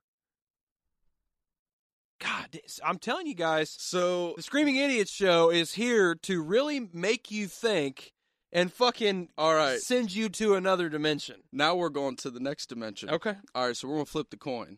okay Christ Almighty. so like I said, you know what what easier emotion is there to invoke than love or the absence thereof? mm-hmm. And so this is something you know what emotion drives human behavior more than love? hatred Hatred, yes. jealousy Jealous, eh. I don't know. I, I I would say love is is probably up there. I'd say hatred really drives behavior yeah as well. hatred hatred was my yeah number one Okay. But lo- I mean, love and think? love and hatred are the two strongest emotions. Love. love. So here's here's the reason I thought of this the other day, and it's it's because I'll listen to love songs, but I don't advertise that I listen to love songs. And so particularly for men, it's hard for us to admit those soft spots that we have. It wasn't when I sent you guys distance. yeah, but that's why am I, amongst hey, men, why am I though. crying in a club right now? there's a, there's a difference between sharing a song because of how awesome it is musically and then how you related to it or how you felt when you listened to it. You remember when we come home from the bar, Yeah, we'd come home from the bar, turn on distance, just just cry? just I don't, yeah, we you boys are It sucked. soft. It sucked some some nights, I but did. with with that in mind, you know, what made me think about this is as a society and, and particularly as fucking men our age, like love isn't something that we really talk about much. And it's almost like if you are talking with your buddies all sappy and shit, like That's gay. that that's gay. Yeah, I mean that's you're being you're being gay. yeah. But Canceled. Yeah, we said gay. We're getting canceled. but I run into this this dilemma as a musician and as a songwriter where I almost don't want to write songs like that because of how that's perceived. And I think a lot of it is because it's really hard to not write a sappy, corny love song. Lyrically, like how do you fucking talk about this thing that's been talked about a million times and it not be a, a cheesy cliche copy of what's already been written? And then knowing that it is one of the easiest emotions to invoke into your audience, it's almost like a cheap shot. Because you because, you I know, it's going to get them. I know it's going to get them if I if I say even a few words related to it because everyone deep down loves a fucking good ballad. Good love ballad. Yep. And and so it's almost like like I'd be taking a cheap shot and I've always been more hard-headed and said I, w- I want to focus on these other these other emotions and stuff and and if you listen to any screaming evidence we have no love songs. We have no songs related to love you know this brokenheartedness or this great feeling of love for someone. We don't write about it. And it's kind of along those reasons of it's kind of cheap it's corny it's gay um, like all these different things. But i i guess my question to you guys is in that realm of things now what do you think of of love ballads and and the songs that you have heard and corny not corny what which ones do you really lean towards So first off, you as Screaming Evidence have written the opposite of a love ballad in the song called "The Debt." that actually had nothing to do with any kind of love That's what I said. The opposite a love ballad. it's very very very, Very dark. hatred. Very dark. Very hatredy. Yeah, hatred filled. Yeah. So again, man, it's just. Do I think that maybe musicians take advantage of people with love ballads? Sure, but you know what? Take advantage of me, baby. I'm here for it. I, I love, I love them, and because of the emotions they evoke. Because, like you said, we as men are normally very reluctant to express any feeling of anything we feel is less than masculine. So when when I when I hear a song, even if it's when I'm by myself in the truck and I get a song come on that makes me feel a certain way that I, I can express myself in a comfortable setting without feeling like, oh, I'm soft, I'm weak, I'm not a I'm not a man, whatever it is. I'm gonna take advantage of that and I'm gonna jam that shit. That song is distance. And that song's you're exactly right. That song's distance for me. That's that distance is our generation's love song by Tesla. That I our mean, I'm- parents think love will find a way. Yeah, i'm gonna have another kid to that song distance or love song. distance Yeah. Oh, yeah. Nah, Like a s- you're gonna make a sad kid because I'm oh, it's like a sad baby. i'm gonna have that you know i changed my mind sex. I'm gonna have that. I changed my mind. Sex. Thank God this is marked an explicit podcast. Again, don't let your fucking toddlers listen to it. Not safe for Preston. work. preston what's what, up? what do you think in that in that vein I mean, what the hell else could I say? I ain't got nothing.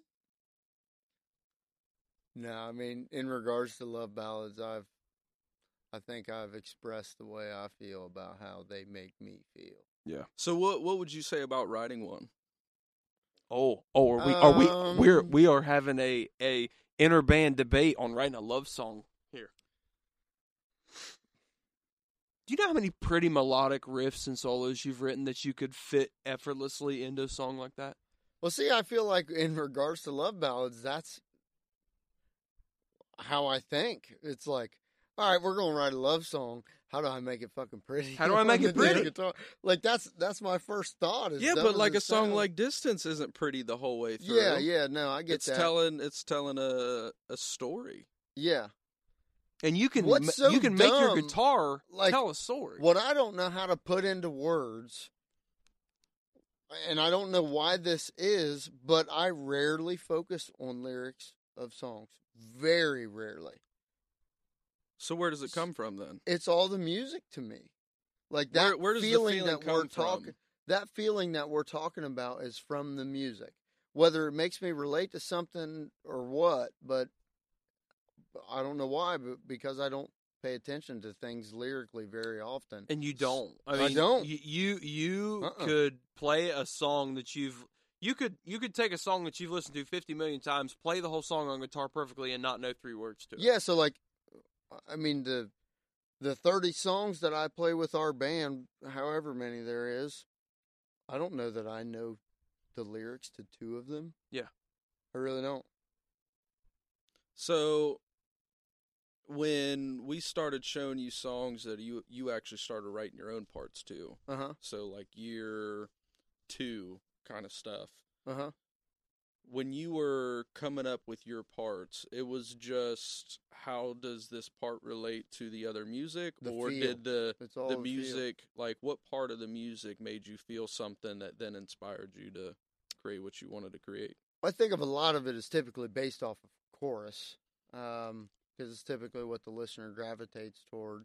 Um, and me, as a musician, I think a lot of those layers or melodies come from typically the chorus and the feeling that that specific chorus gives you.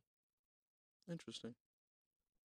Yeah, so I mean, for me, it's always been about how the song and the music itself.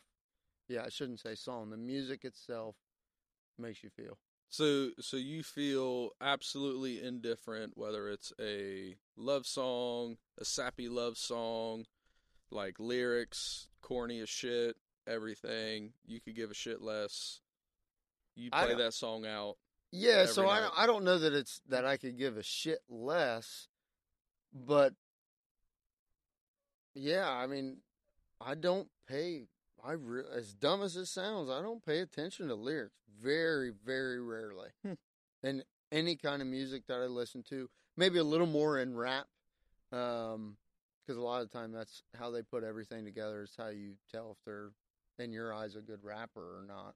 I Um, mean, that's all they do is lyrics. yeah. Um but now dude is yeah, I feel I feel stupid, but it's it's based off of how the music is driving me. Okay. Yeah. Okay. Yeah, I guess I guess for me, so I've been thinking about writing. So Preston, you've noticed I, I've been playing a lot more acoustic guitar. I've been writing more shit that's not going to be used for the band. It's it's definitely not screaming evidence type material. And what I've been thinking about doing is kind of writing my own um, little solo project. Mhm. And with that solo project, one of the things that I was thinking about writing about was love and these concepts around it and kind of my journey through it because I haven't had the greatest fucking love life, you know, throughout my entire life. Sure. And so with with that it's it's been a huge influence on my life and I'm sitting here thinking I'm like this thing that is easily one of the most powerful human emotions that is that I hate to admit has hugely influenced my life and my behavior and and how I go through my day to day but I'm like afraid to write about it I understand. and I think I think part of it may stem from how other people would would look at me or or see it and I know I shouldn't give a shit what other people think but I'm also like it's, how it's do a natural I do emotion this? to care. like how do I how do I do this without being corny or sounding cheesy Well, and and like I said, it is a natural feeling to want to be accepted. mm-hmm. I don't give a shit how many people, myself included, say, "Well, I don't give a fuck what anybody thinks about me." Yeah, you do. You Yeah, you care do. about what someone thinks. You care about what someone. It may not be the about you. masses, but there's someone that you you care. So, full disclosure, and this is not a criticism, but it's kind of a criticism. The one thing that's missing from screaming screaming evidence is some fucking emotion when it comes to that kind of thing. Mhm. And the fact that you're able to admit that is huge.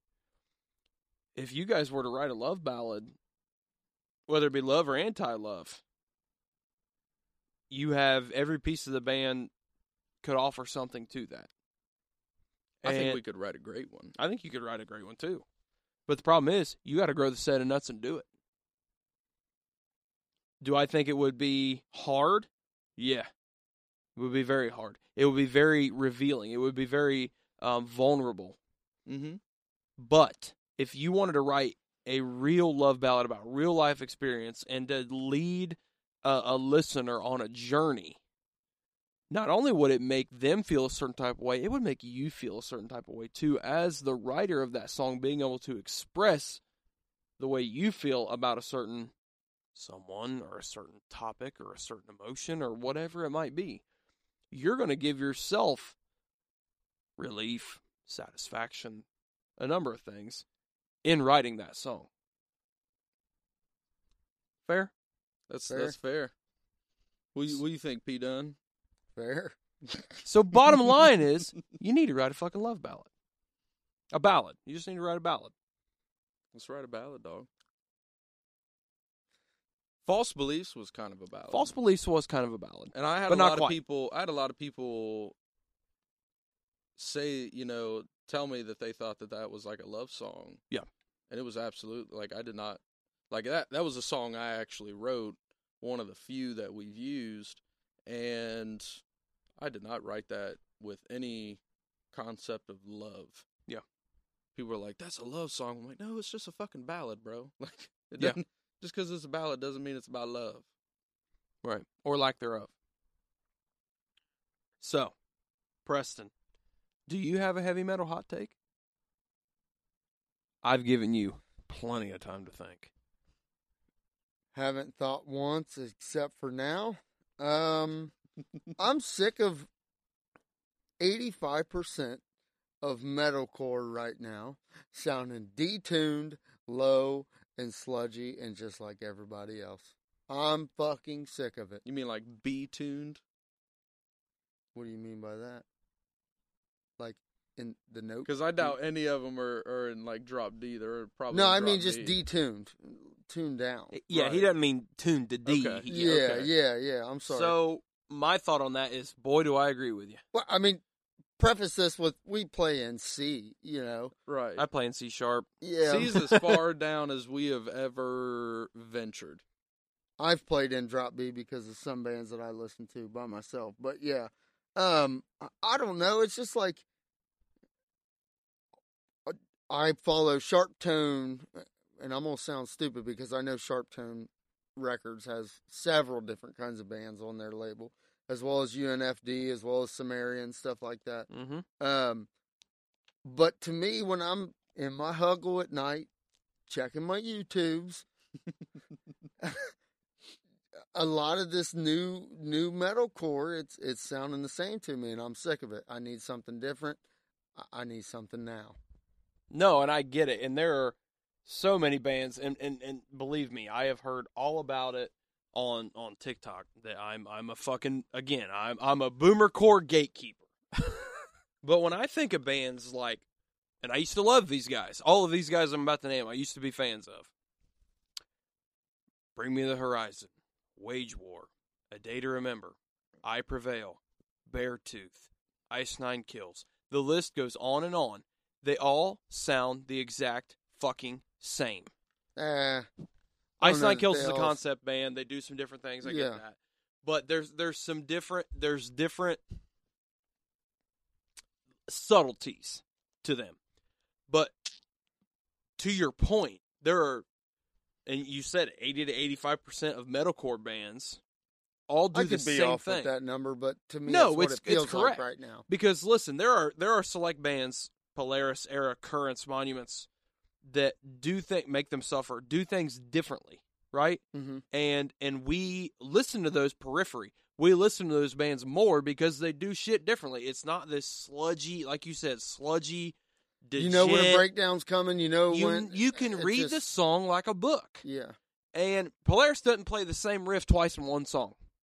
Very do, rarely. but it's very spaced out. Yeah, it's but it's complete. I mean, they play Yeah. eight different riffs in a song. It's just different. So, you know, and and I get I'm, whatever people tear me apart on it for social media, but I don't I, I don't give a fuck. So many of the bands that you guys like, that's fine. That's perfectly fine. They found a niche, and Tyler, you've touched on this so well. They found a niche. It works for them. There there are mainstream metalcore fans, and then there's whatever other metalcore fans like us Yeah, that that don't don't really care for that style anymore. It's just not, you know, we don't listen to the same bands we did 10 it's years ago. pretty mainstream. It's very it's metalcore has become a fad in a way in my opinion. yeah, It is very popular. And I love that the genre gets attention because when we were in high school and Yeah. middle school, well, you guys listen to that fucking screamo shit. That ain't real Yeah. music. That's all we ever heard. yep. Well, now everybody loves it. So I guess we're the people that are like, oh, well, now everybody likes it, so it's not fucking cool right? but that's not what we're saying. What we're saying is that that these bands that the vast majority of people love to us are not inventive enough for us to be like, damn, that's man, that's cool. No, we've heard it ten million times. it becomes background noise. Yep. Yes. It becomes that thing that comes on while you're driving down the road for for an hour and a half commute, and it's like, okay, I, I vibe to it. Yeah. I can listen to it, but I'm not. li- Engulfed by I'm it. not listening to it deeply. I'm not really paying attention to what's going on anymore because I've it's heard it following the same times. patterns. I've I've heard this song for the past five songs in the shuffle. I'm I'm not that impressed. I'm not that invested. Right. So think about the bands that fell off, that were huge, that we loved, that that that fell off, and we don't listen to anymore. Bullet, All That Remains, Of Mice and Men, We Came as Romans. Now, some of that's not of their own fault. You know, members die, members leave, whatever. You know, when Austin Carlisle left Of Mice and Men, in my opinion, now Tyler, you disagree with me. You like them without Austin Carlisle, but when Mhm. Carlisle left for me, like they, I was done with them. Yeah, I was done with them. So, but those bands have all continued in that same niche that they were, that same vein that they were in in 2012. And bands that we listen to now weren't even around at that time. And when they came out, they did something completely different. And people that maybe aren't as you know in tune to the music itself might not notice those changes. They still think it sounds the same. They hear people screaming they hear clean choruses they hear whatever it might be. But there are so many subtle differences that people like us that really dissect music hear and appreciate. So you know i struggle with the majority of metalcore today quote unquote metalcore today. Yeah. you know bands like norma jean are not a dime a dozen Mm-mm. but bands like Fit for a King are. There are so many of them. Yep. There's not very many like Norma Jean. and it really there's- doesn't matter if you were first or not. Yeah. No, not at all. If you're one of the the OGs and you're simply just playing your style, guess what? Your your shit is diluted now. Yeah, it is because you've been doing the same thing for 20 years. Yep. Like I love Killswitch. I love Killswitch. Top five greatest metalcore band of all time. But they do the same shit. I don't listen to them on a daily basis. I skip a lot of their songs. Yeah. because they're still doing the same shit. It's great music. They're really great songs. They're ba- they're they're ragers, but it's the same shit. The bands that I listen to on a daily basis are so different, and and I know that they're not. I, I don't know if you could consider them metalcore. Well, they But- still have the roots of what we enjoy. Bad Omens many for me. ago. Bad Omens is completely different.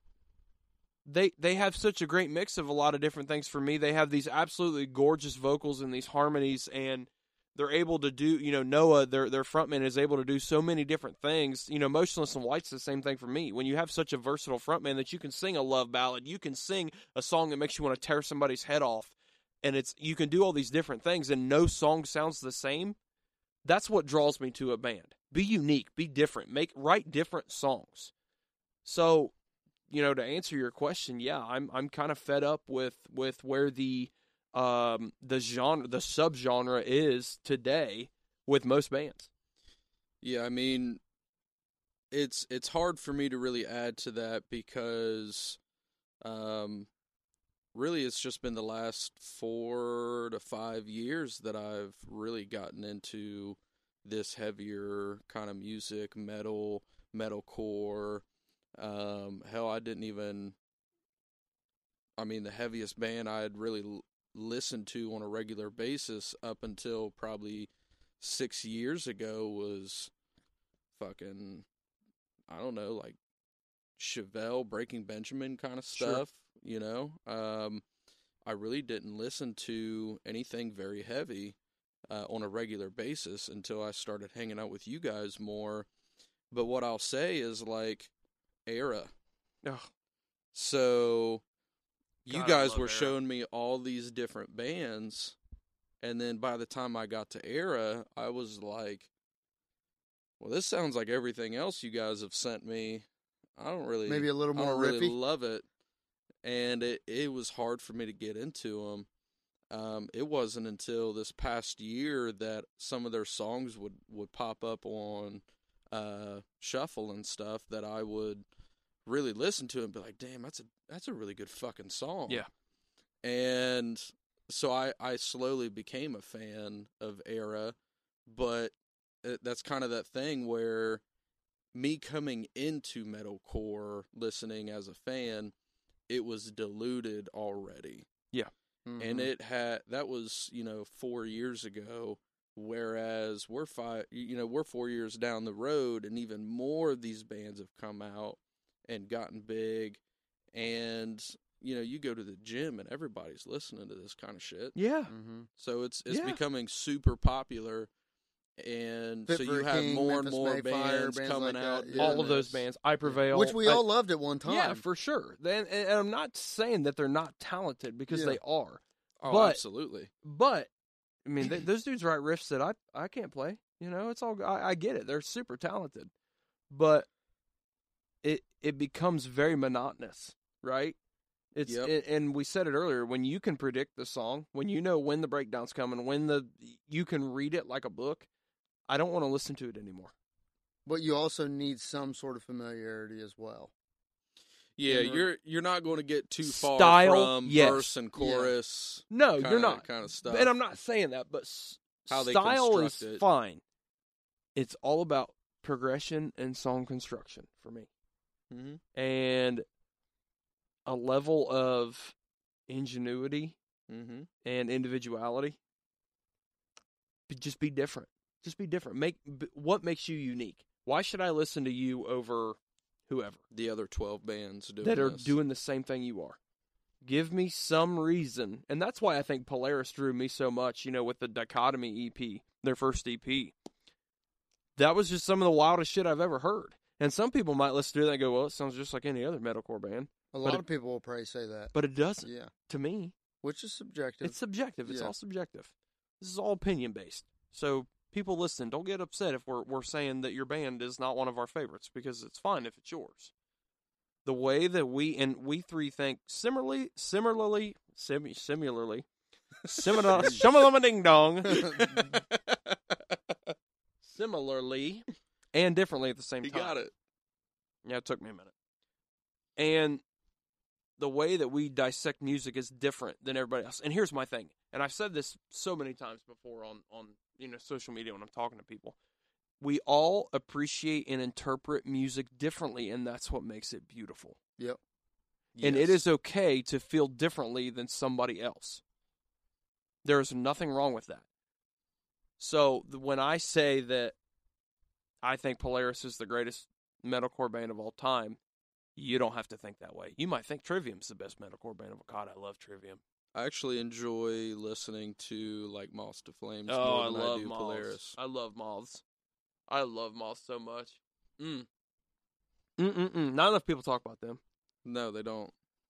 They eh, they've been doing it for a while too. yeah, they have instinctive intuition, baby. Yeah. I'd say they're probably my favorite metalcore band. That's a great one to have at number one. great one to have at number one. I'm telling you, this new Currents album, we're, we're going down the rabbit hole now. I'm telling you, this new Currents album is going to be sweet.